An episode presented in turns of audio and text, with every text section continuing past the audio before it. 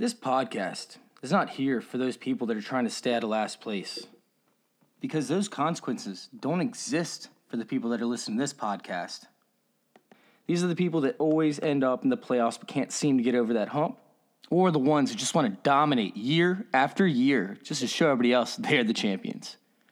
Guys, this is a fantasy football intervention, and we're about to intervene with your fantasy football life.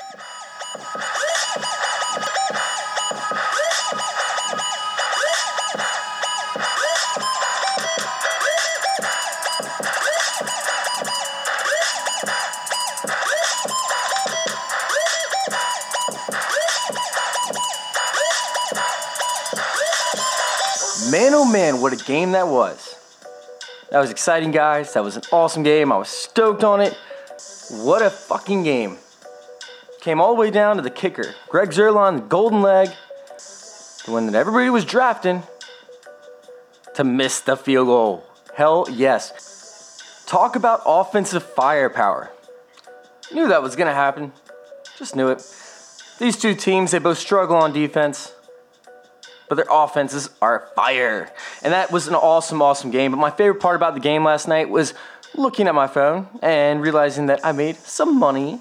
Oh, yes. If you guys listened to my DFS podcast yesterday, you would have made some money too. Obviously, I talked about the Russell Wilson stack, the making sure that you get Cooper Kupp in there because Seattle struggles tremendously up against slot wide receivers. Jared Goff throwing for over 300 yards minimum. Chris Carson being the grinded out. Todd Gurley getting some work in there, of course. Tyler Lockett, Tuddy in. Yeah, I did think Tyler Lockett was going to have a better game than what he did, but still, he still produced. He produced 1.1 times his value. So that's a win. Greg Zuerlein, I talked about the golden leg a little bit. Said, hey, if they need to get on the board, Greg Zuerlein's the kicker to own in this game. DK Metcalf, that long bomb, two receptions for 44 yards and a tutty. Will Dissly being that rock solid floor where you know what you're going to get. And then that sleeper value with David Moore. And then do you know who I said not to start? Remember? Remember who I said do not start no matter what happens, do not start him? Oh, Robert Woods? Yeah, because they locked down Robert Woods. Locked him down. Had no shot.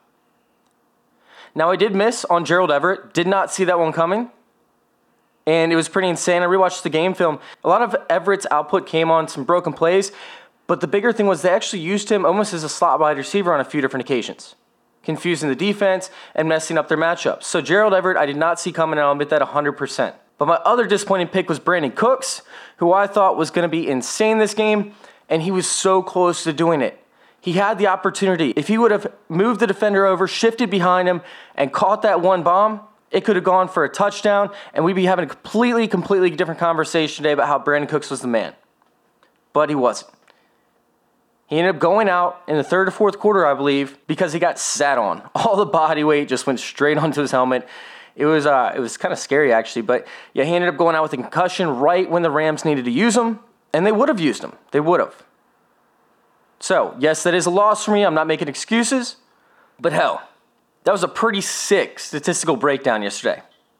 Expert analysis, if I do say my, so myself. Fuck yeah. I get help from you guys. All the questions you guys keep coming my way, I appreciate them, and it makes me look deeper and deeper into different areas. So keep those questions coming, guys. You guys can find me on Facebook at facebook.com slash fantasy intervention. Keep those questions coming. It only makes me better. And this podcast is only getting better. So, with that being said, guys, Devin is actually out sick today.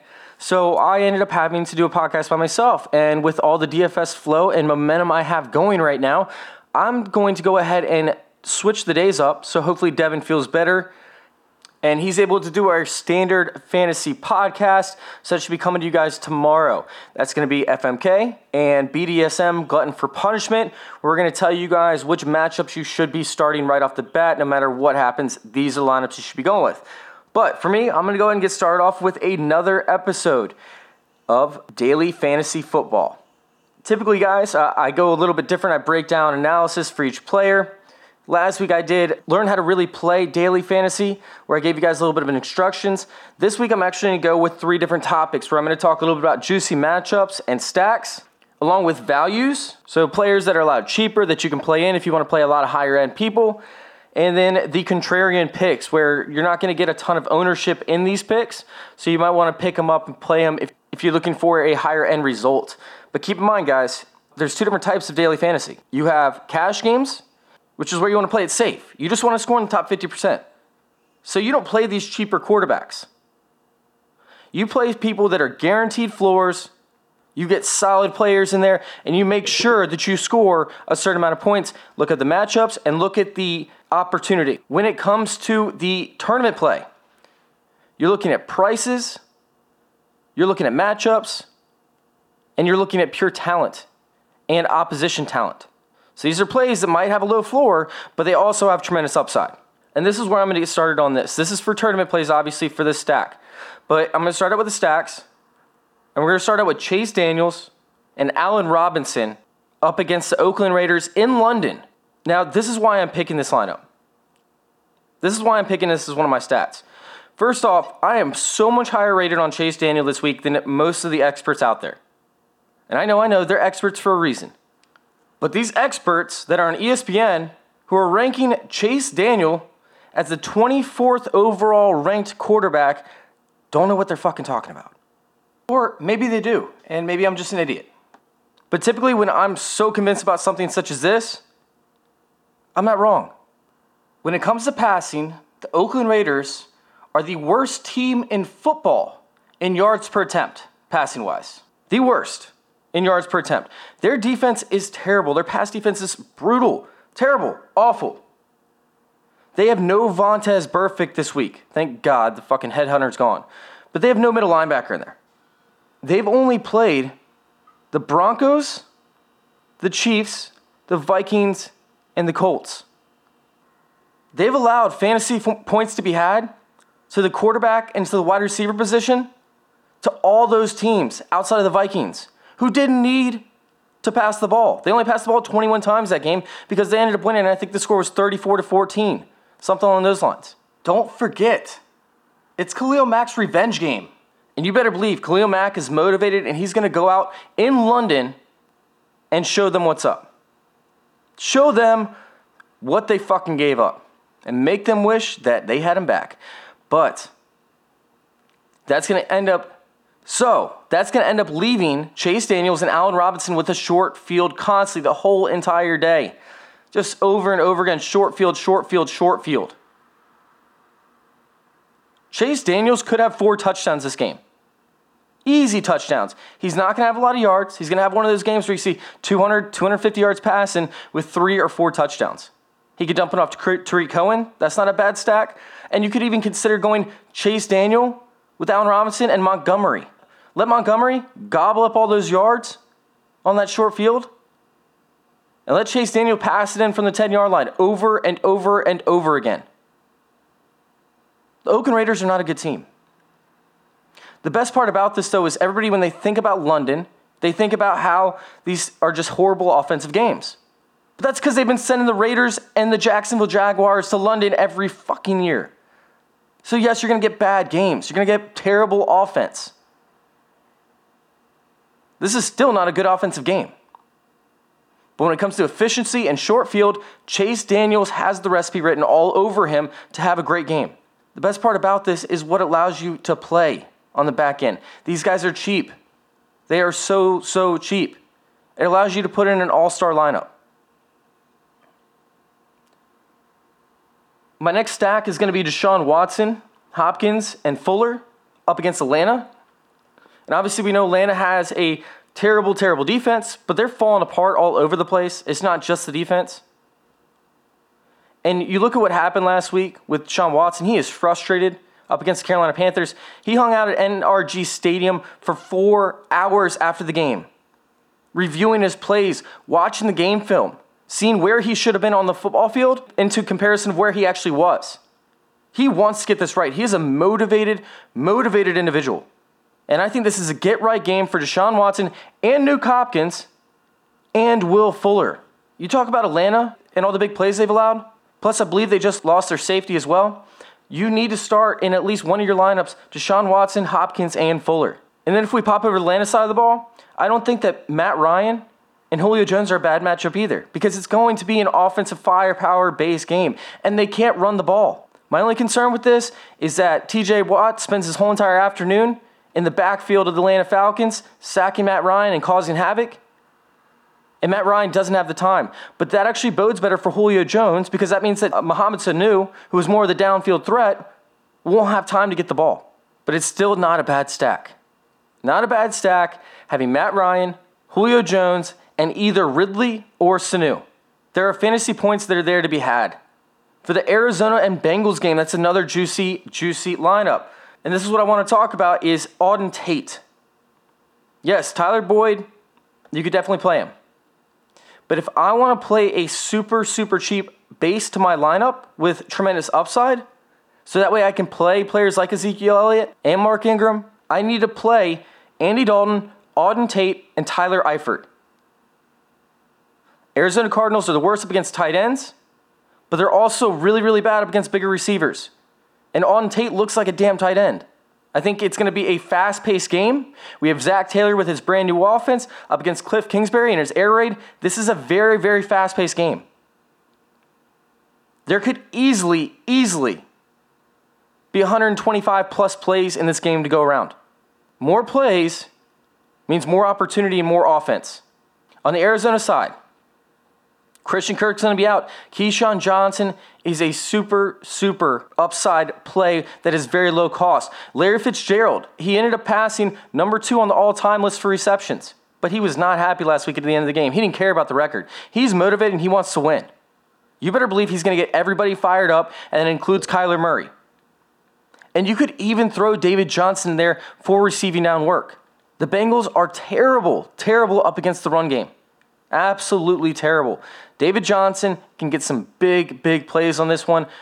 You could end up playing all four of those guys for extremely, extremely cheap when you stack Kyler Murray, David Johnson, Larry Fitzgerald, and KeeSean Johnson all on the same roster. You talk about potential superstars that you can put in that lineup along with that, it's insane. The biggest thing is, is people are going to be afraid to use Andy Dalton. People are going to be afraid to use Kyler Murray. But I think these two defenses are so, so bad, so bad these two quarterbacks could end up being easily top 12, but potentially top six or seven. And you're getting them for dirt, dirt cheap. Tampa Bay and New Orleans. Now, this is my fear with this game because I think everybody's going to be chasing the points from last week. Everybody's going to be stacking Mike Evans, Chris Godwin, and Jameis Winston. Everybody. So, if you're in cash lineups, I would recommend playing this game for a cash lineup. Go ahead and stack Chris Godwin, Jameis Winston, and Mike Evans. But I want you guys to remember what Marshon Lattimore did to the Cowboys last week. Completely, completely shut out Amari Cooper. Mike Evans is essentially Amari Cooper. Is Marshon Lattimore going to shut him out again?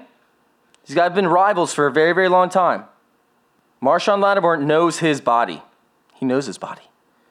Ooh. Even in tournaments, Chris Godwin and Jameis Winston are definitely worth the stack if you want to have that one guaranteed upside play. And you could even contemplate putting in OJ Howard. I know he's not a sexy pick, but he does have the upside potential up against the Saints.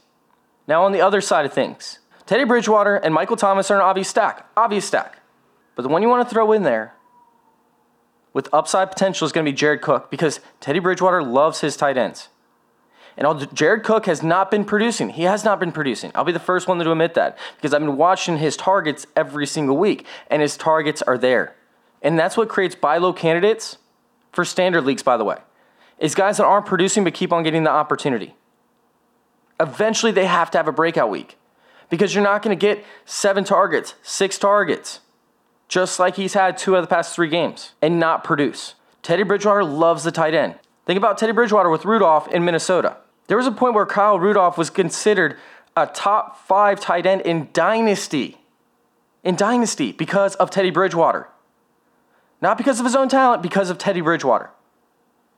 Because that's who Teddy Bridgewater goes to. This could be the breakout week for Jared Cook.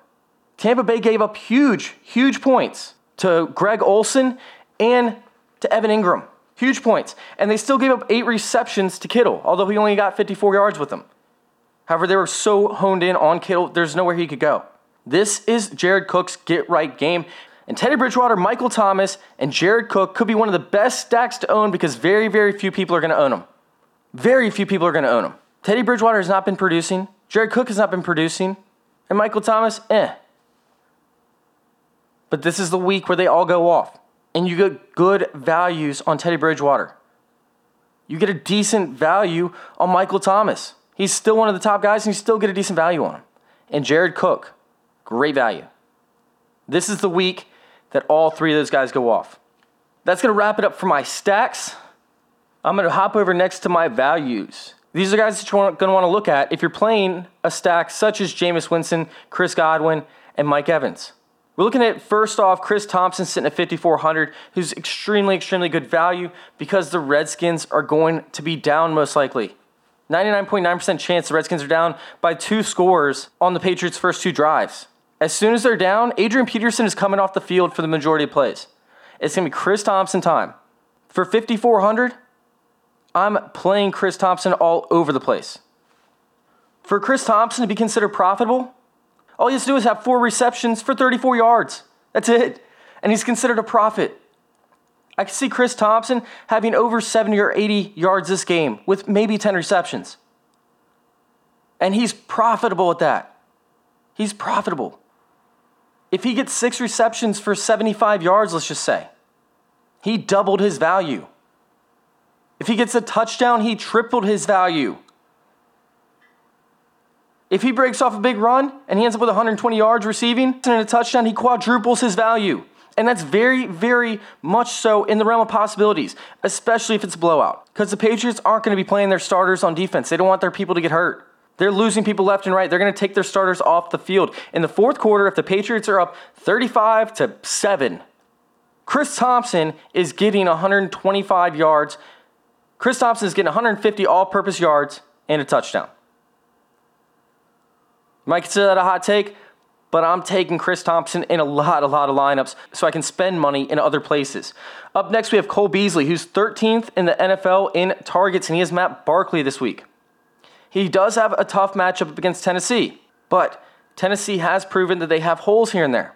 The biggest thing is, is Matt Barkley doesn't have the same arm as Josh Allen, and they have so many route trees run with Josh Allen slinging the ball downfield. Matt Barkley can't make those plays. He's going to have to check down to Cole Beasley. Cole Beasley is an extreme, extreme value where you could see him, where you can see him getting like eight receptions for 70 yards and that would be considered a value. You're doubling your value with that. Look for Cole Beasley to have a very, very solid game and be a extreme, extreme value. Tarik Cohen's up next, and we already talked about the Bears and the Raiders. And I'm looking at Tarik Cohen at 59. They don't have Vontaze Burfict. They don't have much speed in their linebacker core. Tarik Cohen could be coming out of the backfield or coming out of the slot and get a ton of points this week. He's valued at 5,900. Dorsett, 5,400. And this is the matchup where I'm probably going to have a very similar lineup going, and I'm going to have Chris Thompson one and Phillip Dorsett in another. Because Tom Brady struggled last week up against the Bills. He did not look good. I think he comes out this week and slings two touchdowns, Phillip Dorsett deep, up against the Washington Redskins, who have struggled, struggled tremendously up against speedsters. And you better believe that Bill Belichick has seen that. You better believe that there's going to be some downfield passing. And whether that goes to Josh Gordon or Phillip Dorsett remains to be seen. But if Phillip Dorsett hits on this, it's not just going to be a small hit. We're talking big time points being put up for Phillip Dorsett. Now, with that being said, I'm not touching Tom Brady because of the fact that if he throws those two, three touchdowns, they're going to pull him out just like they did a couple weeks ago and let their rookie get some snaps in because obviously they cannot afford to lose Tom Brady. But I am still going to go to Phillip Dorsett as a value wide receiver. Tyler Eifert up next against Arizona, and we already kind of reviewed that, but he's only 4,600. Auden Tate, already reviewed that, he's only 5,300. For the night game on Sunday night, Nyheim Hines is a very, very interesting play if Marlon Mack is out. He's extremely, extremely cheap, and even if Marlon Mack is not out, the Colts are still going to be down, and Nyheim Hines could come in and get some passing down work. So if you play a single game matchup, you better believe I'm putting Nyheim Hines in and a lot of those single game matchups for that Sunday night. Defense wise, the Panthers up against Gardner Minshew. They did just lose Kawann Short, which I'm going to talk about in a little bit. but they're only 4,400. They're one of the cheapest values out there. And they just shut down Deshaun Watson and the Texans. They've been great so far this season. I cannot believe they're so cheap. Kuechly is running that defense like the captain that he should be. That defense is just humming along, humming, humming, humming, humming. Gardner Minshew, I believe he tweaked his ankle or his knee slightly. He's still going to end up playing, but he's a rookie quarterback. And this could be the week that he comes back down to earth along with the Jacksonville's off, Jacksonville offense. Watch out for the Panthers this week to end up getting a couple big plays, but they're very, very solid. That's the biggest thing that you have to look at is they are very, very solid overall. And although they might not get an interception for a touchdown or fumble for a touchdown, especially if Jacksonville plays it safe, but it's a very slow pace of play for both teams. They're not going to get a lot of opportunity, and that's going to result in very little points being put up in this game. My only fear, my only fear about this is the fact that the Jacksonville Jaguars could end up leaving Gardner Minshew and the Jacksonville Jaguars with a very, very short field going up against Kyle Allen. That is a big, big fear for me. Obviously, if they have a short field and they're able to put up some points, it's just going to tick tack away at the Panthers defense. But like I said, I think it's still a good play. The Giants is my other one. And this was interesting. This one's a little bit risky. They're only 3,600, so they're one of the cheapest defense out there. But they're going up against Kirk Cousins. Last week, they ended up putting up three sacks and four interceptions up against the Redskins. They have a fire lit up their ass. Daniel Jones is giving them that spark, and I would not be surprised if they could end up picking off Kirk Cousins a couple times, especially with all the complaining, bitching, and mowing going on in Minnesota. They're going to try and please these receivers. They're going to give both Adam Thielen and Stefon Diggs a pass fire. They're going to give them the attempts. Now, what they do with the attempts, that's where I want the Giants. Like I said, this is a risky play. This is very, very risky. You're relying on them getting interceptions and points off of interceptions. So I'm not saying that they're definitely going to produce, but this is very similar to my Tampa Bay prediction last week, where if they end up getting the touchdowns and the sacks and the interceptions, it could make up for the points that are put up against them. And speaking of Tampa Bay, oh my God, I'm going Tampa Bay twice. Who would ever predict that you're talking about Tampa Bay being one of the best defenses? Well, they have been. They're actually fourth in fantasy points per game for anybody on the Sunday slate. They're averaging over 11 points per game. It's up against New Orleans, which scares you, but they're only 3,500. The biggest thing is that they're fourth in fantasy points per game for teams on this slate. They put up 15 points up against the Rams, 8 points against the Giants, 9 points against Cardinals, and 12 points up against San Francisco. You want to know something crazy? All three of these teams have extremely, extremely good running backs. I understand the Giants, I believe he got injured halfway through that game, but either way, he still wasn't doing anything prior to that. They are the top defense up against the running back. And the New Orleans Saints have Alvin Kamara. Now, that would be a top notch contrarian play to play Alvin Kamara this week, but I don't see it happening. Tampa Bay has proven that they are very, very, very great up against the run. They have added the right pieces, and they are extremely solid. So that's going to leave Teddy Bridgewater up to pass. And yes, Teddy Bridgewater, I believe his average depth of target was like less than two yards. I could be wrong, but I think his longest target last week was two feet. He's like, oh man, that's a yard. No, I can't throw that far. That scares me a little bit when it comes to the potential to create interceptions. But if Teddy Bridgewater starts throwing down the field, that could mean big time, big time money for Tampa Bay, who continues to produce. Up against the pass, they've now recovered five fumbles. They have four interceptions and 11 sacks. Pretty damn solid. I can see this carrying over to New Orleans, and Tampa Bay is my number one defense to own value wise this week.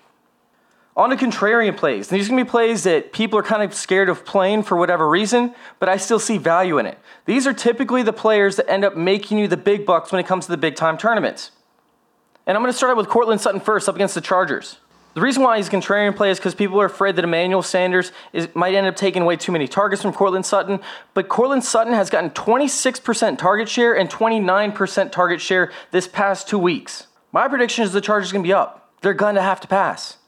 And Courtland Sutton is going to be the main beneficiary of this happening. My next contrarian play is going to be Derrick Henry. And he's playing the Bills. And people are scared of the Bills. My biggest thing is the fact that I don't think that the Tennessee Titans nor the Bills will pull ahead by any stretch of the imagination. I think they're going to keep on pounding away with Derrick Henry.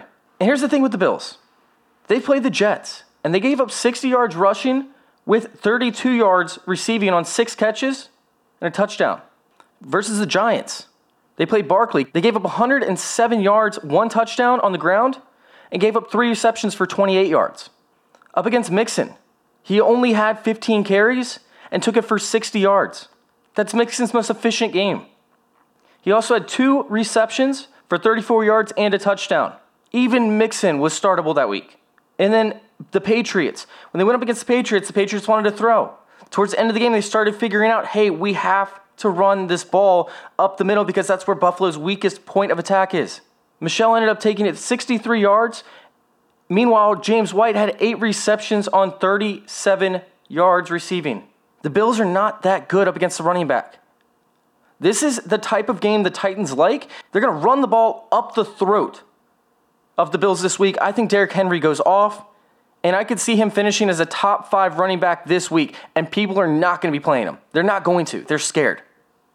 Don't be scared of playing Derrick Henry this week. Mark Ingram. Everybody's falling off the, the B-More bandwagon, man. Everybody's falling off. Why are you falling off? I think Mark Ingram has an excellent excellent matchup this week. I'm playing him in so many DFS leagues, I can't even get my head around it. He has Pittsburgh, who is ranked 26 up against the run so far this year. Pittsburgh, you are playing Mark Ingram this week. My next one's going to be Fournette.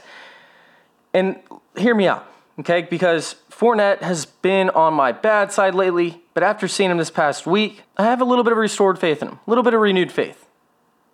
Thing is, is the Panthers lost Kawann Short to an injury. He's out for the rest of the season. That's a huge blow to a defensive line that has been extremely, extremely solid so far. But the biggest thing is, is that the Jacksonville Jaguars aren't going to be able to pass this week. I think the Carolina Panthers are going to shut them down.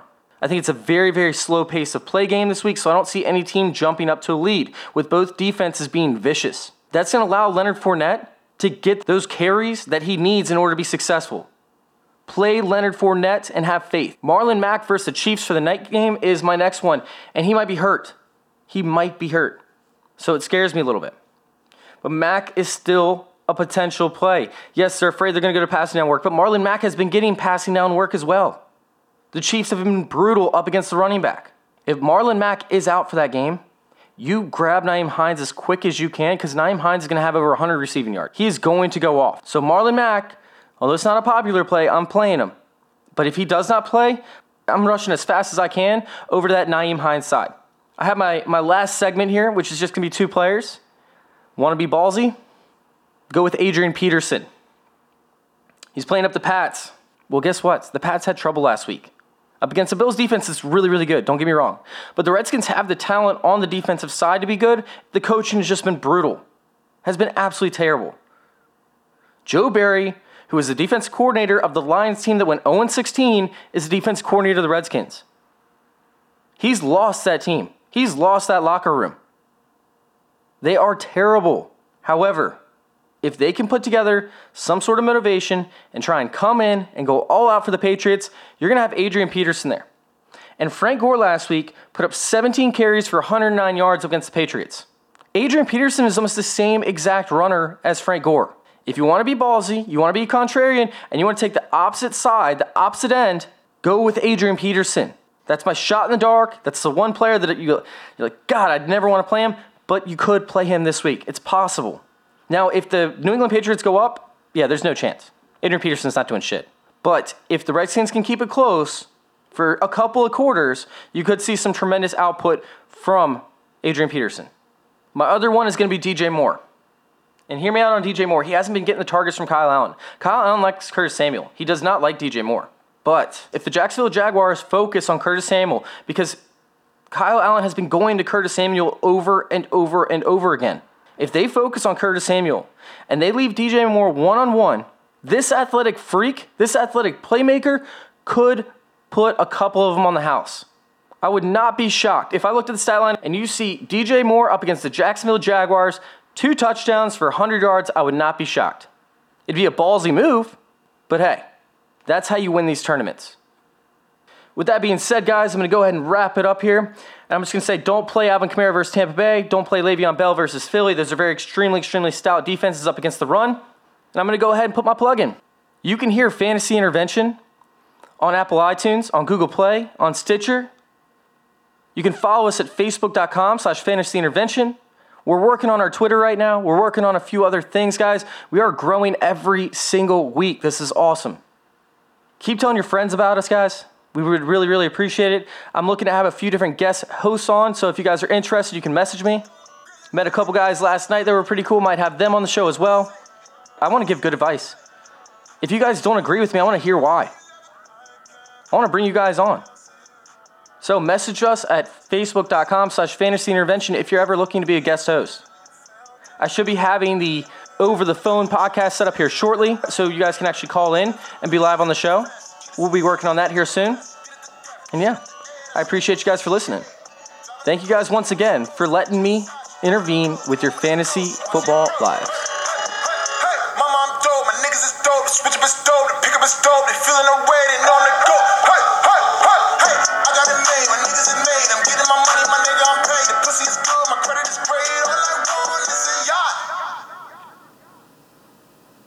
bang a podcast.